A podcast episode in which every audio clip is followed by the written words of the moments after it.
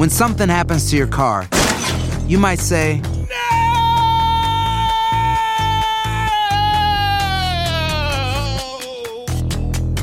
My car. but what you really need to say is something that can actually help. Like a good neighbor, State Farm is there. And just like that, State Farm is there to help you file your claim right on the State Farm mobile app. So just remember, like a good neighbor, State Farm is there. State Farm, Bloomington, Illinois. El podcast de Primer Impacto comienza ahora. Con lo último en noticias, películas, clima, curiosidades y mucho más. Infórmate de los principales hechos que son noticia en el podcast de Primer Impacto.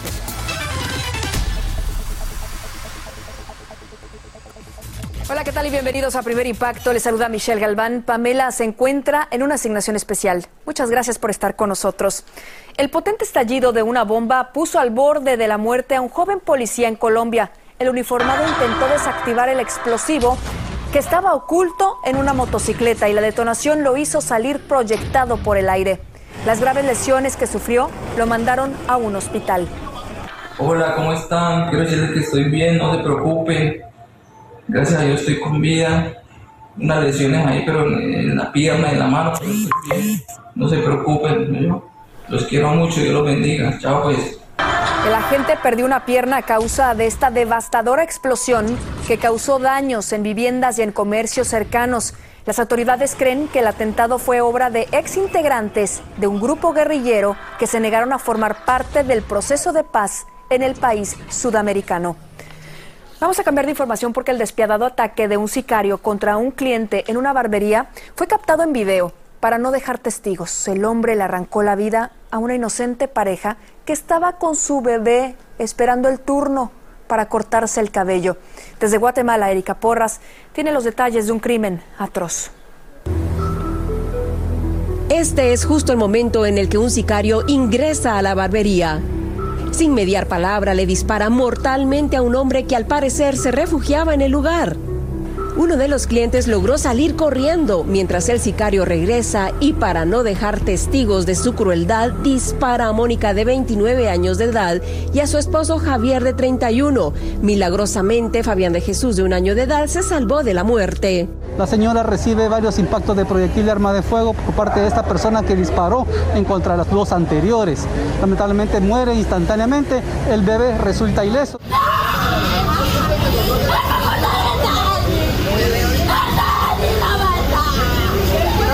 Familiares no podían creer lo que había sucedido. Los vecinos, testigos de esta masacre, dicen que están muy nerviosos por estos episodios que ponen en riesgo a sus hijos. Y salimos a ver y pues pasó un tipo corriendo aquí para abajo. ¿Quién fue el que disparó? ah? Pero no se le dio rastro ni nada, solo que era un joven. Mejor salgo yo porque si me matan, que maten, a- que me maten a mí, pero no a ellos. Que aquí no ya no tienen misericordia. Las autoridades señalaron que posiblemente se trató de una venganza entre pandillas. Las acciones por parte de esta institución policial han dado inicio para dar con los presuntos responsables de haber cometido este hecho delincuencial. Esta tragedia se une a la ola de violencia que afecta a este país. Según las estadísticas oficiales, cada dos horas se registra un homicidio. Y mientras aclara este crimen, el niño Fabián de Jesús fue entregado a sus familiares más cercanos. Desde Ciudad de Guatemala, Erika Porras, primer impacto. Muchas gracias, Erika, por tu reporte. Y mire usted, también corrió la sangre en una iglesia de Alabama cuando un hombre de 71 años de edad abrió fuego durante una cena entre feligreses. Una pareja de ancianos murió y una mujer de 84 resultó herida. Según la policía, todos estaban comiendo cuando de pronto el pistolero comenzó a disparar sin ningún motivo. Un invitado logró lanzarlo al suelo y lo neutralizó hasta que se lo llevaron detenido y enfrentará cargos por homicidio. Un accidente le costó la vida a nueve personas y dejó 28 heridos en México. Las autoridades investigan por qué el autobús en el que viajaban las víctimas se volcó de pronto en una carretera cuando regresaban de unas fiestas religiosas en el estado de Chiapas. Se teme que la cifra de muertes siga en aumento, ya que varios de los lesionados se encuentran en estado crítico. El chofer de otro autobús provocó un choque en cadena en Perú. Una cámara de vigilancia captó el instante en el que embistió a varios autos que esperaban el cambio de luz en un semáforo y terminó incrustado contra un poste. Este aparatoso accidente dejó cuatro heridos y causó considerables destrozos. El responsable, que al parecer conducía a exceso de velocidad, fue detenido. No menos impactantes son las imágenes de un auto que terminó en medio de una tienda en Massachusetts tras estrellarse contra la puerta. Ahí lo tiene un empleado y una clienta que estaba con su pequeño hijo, salieron ilesos de milagro y el chofer sufrió leves lesiones. La policía investiga si fue un accidente o bien un ataque intencional, ya que el vehículo tenía una calcomanía de protesta contra Donald Trump y el, el comercio vende artículos para los fans del expresidente. Unos buenos samaritanos se lanzaron al rescate de unos náufragos en las costas de la Florida cuando la embarcación se volcó. Varios niños y adultos cayeron al agua y por suerte fueron divisados por los tripulantes de otro bote que los auxiliaron de inmediato. Cuando llegaron las autoridades, ya habían salvado a la mayoría de las víctimas y los agentes rescataron a otras dos personas. Cientos de mujeres, hombres y de niños de la caravana de inmigrantes lograron cruzar el río Bravo y llegar a Estados Unidos desafiando el peligro. Francisco Cobos continúa en Piedras Negras, México, con lo más reciente de esta crisis impresionante que se vive en la frontera. Porque acaban de ver los cocodrilos aquí y acaban de pasar unos migrantes, me dicen. Ni la presencia de cocodrilos en el río Bravo detuvo la intención de centenares de inmigrantes que tras caminar jornadas largas durante más de una semana llegaron a la frontera para cruzar a Texas. Dios bendiga México, Dios bendiga México. Apenas vieron el río, todos se lanzaron al agua. Sus caras de emoción lo decían todo, estaban acariciando el sueño americano. Por mi hija, mi hija. Ah. Como este migrante que rompió en llanto y dijo que el sacrificio de caminar cientos de millas desde Tapachula, Chiapas, había valido la pena. Toda mi familia en Venezuela. En Venezuela. Se quedan en Venezuela. Bueno, mi hija está en Bogotá, pero Dios quiera lo más pronto posible traérmela, pero no que pase todo lo que pasé yo. Algunos seguían cargando sus mochilas, otros botaron todo para poder cargar a sus hijos y cruzar más seguros. Es el primer grupo de unos 240 inmigrantes que cruzaron por un lugar de poca profundidad y de inmediato se entregaron a la patrulla fronteriza.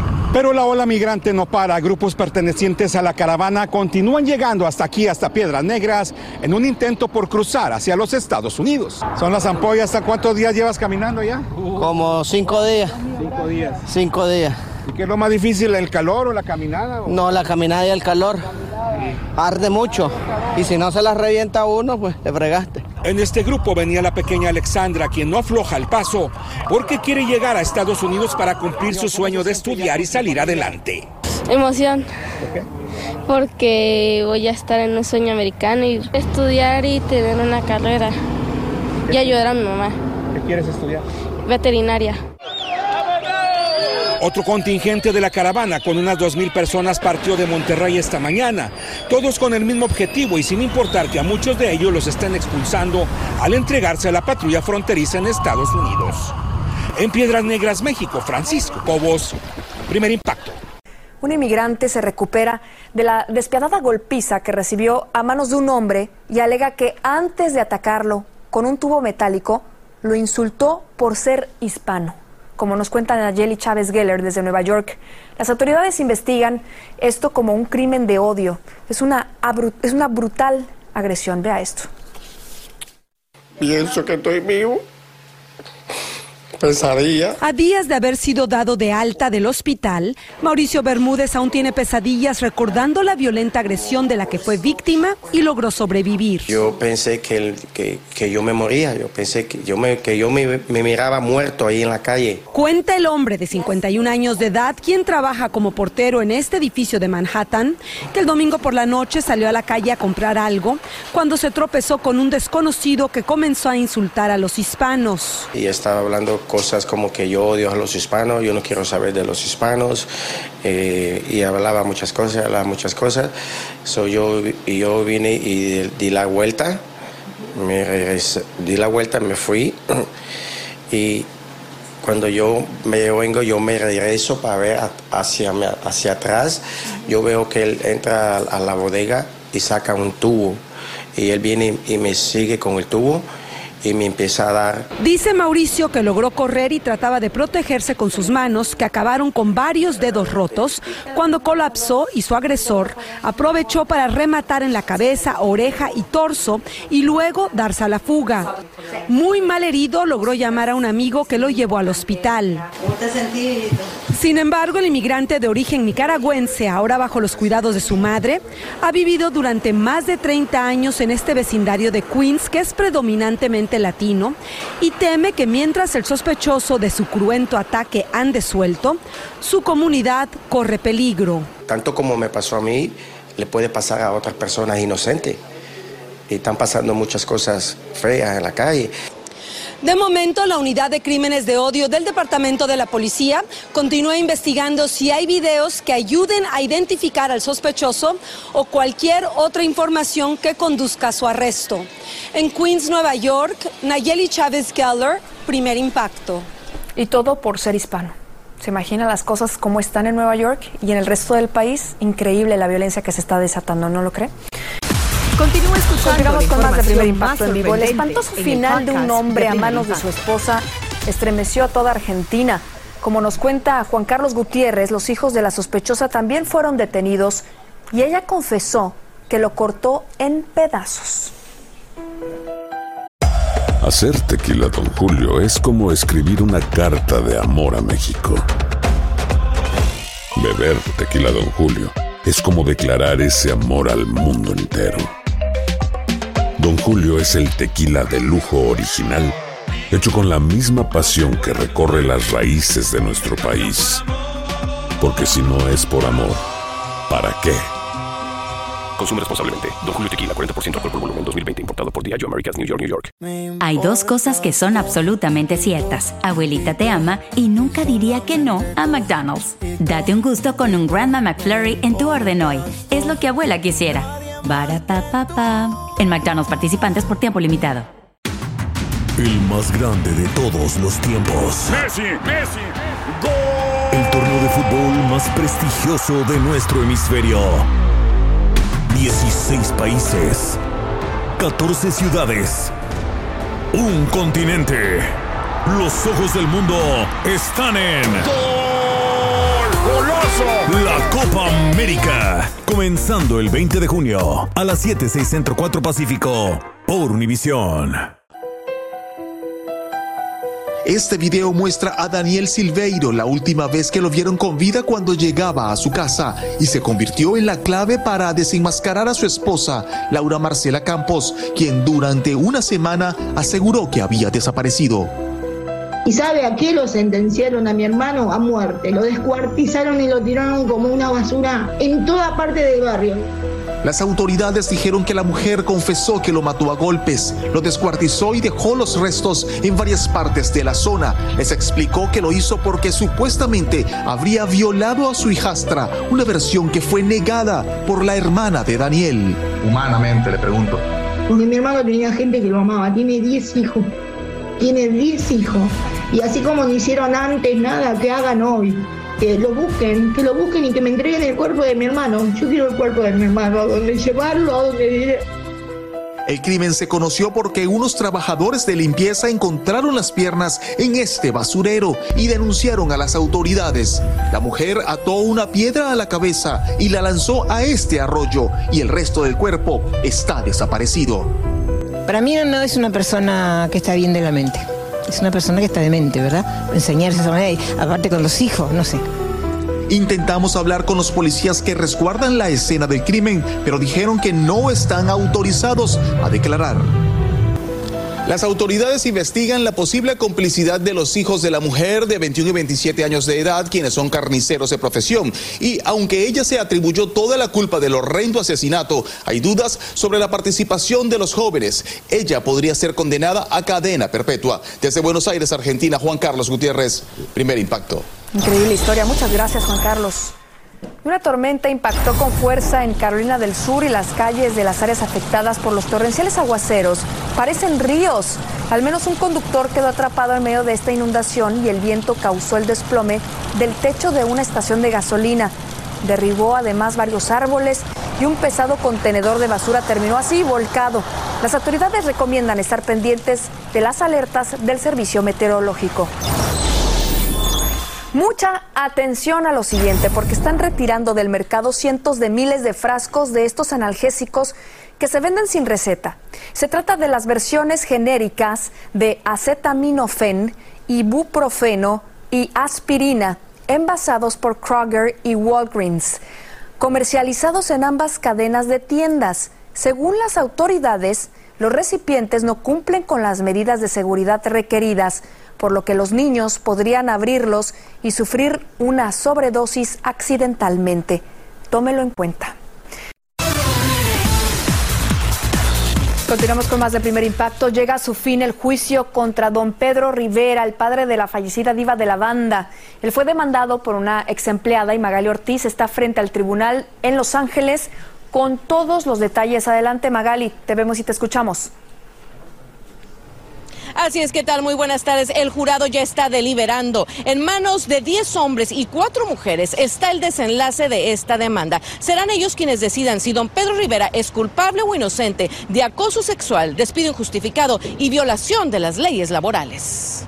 Tras cuatro días de testimonios y evaluación de evidencia, llega a su fin el juicio contra don Pedro Rivera, quien fue demandado por esta ex empleada. Los abogados de ambas partes presentaron sus argumentos finales y el abogado de la demandada le pidió al jurado que en su decisión no influya el hecho de que Rivera es un hombre famoso y carismático. Tengo confianza que el jury um, ver nuestro caso y nuestra perspectiva y uh, pueden, um, pueden entender que solo queremos um, decir la verdad. Hasta el tribunal llegó el hijo mayor de Rivera, que es pastor, para ofrecerle apoyo a su padre y unas palabras de aliento. En sí, como creo mucho en Dios, que, que Dios haga justicia y que eh, sea lo que uh, vaya a salir y que sea el jurado dirigido uh, así por Dios para que se haga la justicia correcta. El menor de los hijos de Rivera aprovechó para aclarar lo sucedido ayer con su hermano Lupillo Rivera, quien se marchó rápidamente del tribunal, supuestamente tras un altercado con él. Al final de cuentas, esto no se trata ni de Juan, ni se trata ni del Rosy, ni de Lupe, se trata de mi papá. Y aunque Lupe y yo estemos embroncados o no, o sea, el apoyo es para mi papá. Y aquí no es el lugar para discutir o pelear o alegar. No, aquí no, no estamos aquí para eso. Este, y ya, sea, no, no hubo ninguna discusión. Lupillo, rápidamente, ¿qué, qué opinas? El, ya está deliberando el jurado, algo que nos puedas decir. ¿Apoya a tu papá? claro. claro que lo pasó. Por otra parte, la ex cuñada de Rivera difundió en las redes sociales un video de apoyo a la demandante Fabiola Ábalos, porque según ella también habría sido acosada por Rivera. Don Pedro Rivera mantiene que la demanda está llena de mentiras y falsedades. Su ex empleada pide una indemnización de 500 mil dólares porque dice que trabajó con él 19 años. Esto por mi parte, yo soy Magali Ortiz. De regreso con ustedes al estudio. Aquí en primer impacto, el automovilista Daniel Suárez hizo historia tras convertirse en el primer piloto mexicano que gana una carrera de la Copa NASCAR aquí en Estados Unidos. Y aquí está Iván Casanseu con el testimonio de un campeón que es un orgullo regiomontano, que es un orgullo hispano. Iván, dinos por favor por qué es tan importante Superando este barreras. triunfo. Por eso es que es importante, ¿no? Me parece. Bueno, el piloto mexicano Daniel Suárez representa el sueño de triunfar que tenemos la mayoría de los latinos que llegamos a este país. Suárez relata que eh, su padre tuvo que vender el taller de mecánica que le daba sustento a la familia para poder financiar su carrera. Pero además, el regiomontano se vio forzado a afrontar los duros retos de los inmigrantes en los Estados Unidos, ya que cuando llegó aquí ni siquiera hablaba inglés. Aquí su historia.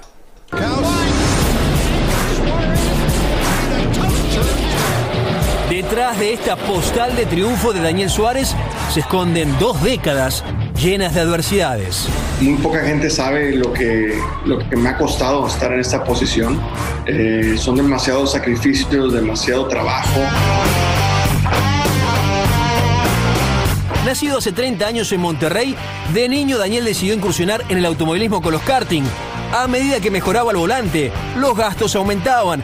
Sin embargo, ante la falta de recursos, su humilde familia decidió arriesgar todo su patrimonio para apoyarlo cuando solo tenía 15 años. Mi papá tuvo que, hacer muchas cosas por mí para poder que yo tuviera una oportunidad.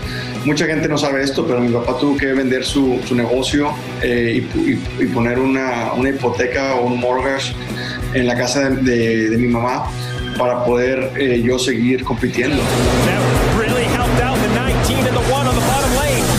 Y siguió compitiendo hasta que recibió la oportunidad de correr en la NASCAR México, donde cosechó importantes triunfos antes de emigrar a los Estados Unidos. Aunque la adaptación a su país adoptivo en el 2011 fue mucho más difícil de lo esperado. Yo vengo de una familia muy humilde que, que- que no tuve la posibilidad de, de- de aprender un, un segundo lenguaje cuando yo era niño. Entonces cuando toda la oportunidad de, de NASCAR en los Estados Unidos empezó a, a venir a, a- a la mesa, eh, pues yo estaba muy asustado de- de- de- del idioma, de, de no poder comunicarme y de no, de- de no tener esas oportunidades. ¿Pensaste en algún momento en tirar la toalla? pensé en tal vez, tal vez esto no es para mí, pero en esos momentos fueron cuando yo volteé hacia atrás y vi todos los sacrificios, toda mi familia, todo, toda la gente que, que- que creyó en mí y no me podía rendir. Suárez se puso a estudiar inglés por su cuenta y todo su esfuerzo dio sus frutos en el 2016, cuando en el circuito de Homestead se consagró campeón de la NASCAR Xfinity Series. Algo nunca antes logrado por un piloto azteca. De allí pasó a la máxima categoría, la NASCAR Cup, donde el pasado domingo, a bordo del Chevrolet Camaro 99, ganó su primera carrera, convirtiéndose en el primer mexicano y en el quinto extranjero en conseguirlo. En esa última vuelta, eh, pasando la bandera a cuadros, en la última curva, todos esos pensamientos vienen a mi mente eh, y es especial, es, uno de esos sentimientos que, que te das cuenta que todo valió la pena. Vivimos por esos momentos, expresó Suárez luego de imponerse en el circuito de Sonoma en California. Y yo creo que su historia refleja que el trabajo y el sacrificio, acompañado del talento, es la mejor fórmula para conseguir el éxito en cualquier cosa que uno se proponga en la vida. Y me imagino que Michelle Galván coincide conmigo, ¿o no? Por supuesto que sí. Y me pongo de pie y te aplaudo de pie, Daniel Suárez, a ti y, y a tus padres de verdad, porque ese sacrificio hoy tiene resultados. ¿Y a qué escala, querido Condeca? A sus 30 años de edad ya está haciendo historia. Correcto, y va a continuar haciendo historia, me parece, ¿no? Además, inspiración para los niños que lo ven no nada más en Monterrey, sino a donde llegamos con primer impacto. Y hay que alegrarse cuando uno ve a un latino que llega a este país que es muy complicado y triunfa. Claro que sí. Y como él decía, y me voy con este mensaje, yo quería tirar la toalla, sí, pero no lo hice, porque sabía que podía llegar. Y ya lo estamos viendo. Muchas felicidades, Daniel, y felicidades por esta exclusiva. A ti, un orgullo hispano. Claro que sí, gracias. Continúa escuchando la información más sorprendente en el podcast de Primer Impacto. De primer impacto en vivo. Una colombiana se cansó de ser el blanco de las burlas de sus compañeros de escuela porque era muy delgadita y se convirtió en una mujer cuyos músculos imponen respeto. Adriana Villamarín nos lleva a conocer una fuerza que inspira. Rosalba Agames adora el poder de sus músculos, ama sus brazos de gigante, sus piernas de acero y la fuerza descomunal que le confieren sus 200 libras de peso, suficientes para empujar un auto. Quiero ser la más fuerte del mundo. Recuerda que se dio a la tarea de desarrollar su físico, porque cuando era adolescente vivía triste, enferma de anemia, desnutrida y muy delgada, al extremo que en la escuela en Barranquilla le hacían bromas sobre su cuerpo. Fue una de las motivaciones principales, fue esa. Fue mucho bullying cuando estaba flaquita. Se le bajó un poco la autoestima, bastante, porque se puso muy delgada, pálida. Eh, gracias a Ronald, su esposo. La motivó. Entonces decidió entrenar sin cesar. Ahora hace siete comidas al día, comenzando con un desayuno de seis huevos, con pancakes y proteínas. Duró un tiempo que yo no la había visto, me sorprendí cuando la vi, porque yo decía, ¿dónde está mi niña? O sea, yo le dije, mami, ¿tú por qué estás así tan grande? Después de entrenar dos hasta tres horas diarias, lo más probable es que tú me veas comiendo hasta dos comidas después de, de irme a entrenar. Y su cuerpo creció hasta convertirse en Rosa Power Fit.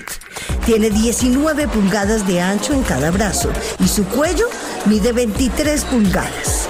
Según ella, su cuerpo ha inspirado a muchas de sus compañeras. Me parece una gran persona y es, un, es alguien a seguir. Me inspira todos los días para venir al gimnasio y poder obtener algún día el cuerpo que tiene ella. Hoy con 27 años, Rosa levanta religiosamente al menos 160 libras diarias en el gimnasio y aunque le hacen falta 30 libras para superar el récord Guinness de María Vatel de Países Bajos, asegura que muy pronto inscribirá su nombre en este libro. Rosa tiene dos empleos para sostener a su familia. Quienes la conocen aseguran que es una mujer gentil, de buenos sentimientos, pero sobre todo profundamente tímida. Antes de que el cuerpo de Rosa creciera tanto, se graduó como profesora de preescolar, aunque dejó su vocación por las pesas. Los músculos no reflejan lo que es ella ya. Cuando la gente prende, uh, una mujer grande, uh, va a correr, no nada. Una mujer tierna, tierna. Sí, es verdad, sí, es verdad. Creo que es una de mis debilidades. Porque sí, soy una persona que muy cariñosa. Ella asegura que nunca usará sus brazos para lastimar a nadie, aunque sus compañeros la toman del pelo y le dicen que nadie quisiera pararse delante de ella cuando está de mal humor. No, que va. No, para nada. Esa mujer mete mucho hierro, tiene mucha fuerza. Por ahora, Rosa es la reina del gimnasio. Le gusta que en la calle la saluden con respeto, que los niños admiren sus músculos y que su marido le diga todos los días que es la mujer más linda de Colombia. Bueno, y Rosa está empeñada en seguir aumentando, aunque usted no lo crea, su masa muscular con la ayuda de entrenamientos, de nutrición y esfuerzo, y no como lo hacen otros deportistas que utilizan esteroides.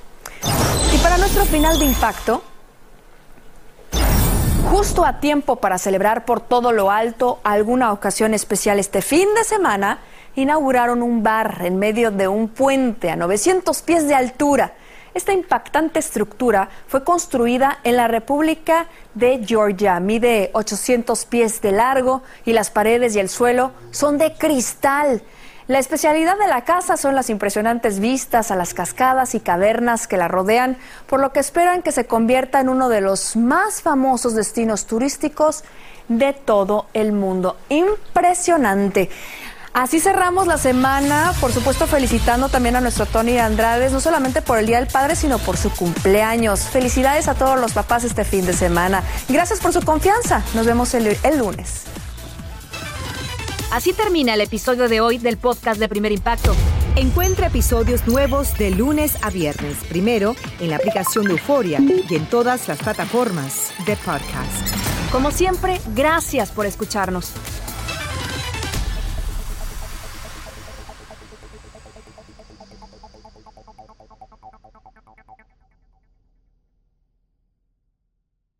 Hay dos cosas que son absolutamente ciertas. Abuelita te ama y nunca diría que no a McDonald's. Date un gusto con un Grandma McFlurry en tu orden hoy. Es lo que abuela quisiera. En McDonald's participantes por tiempo limitado.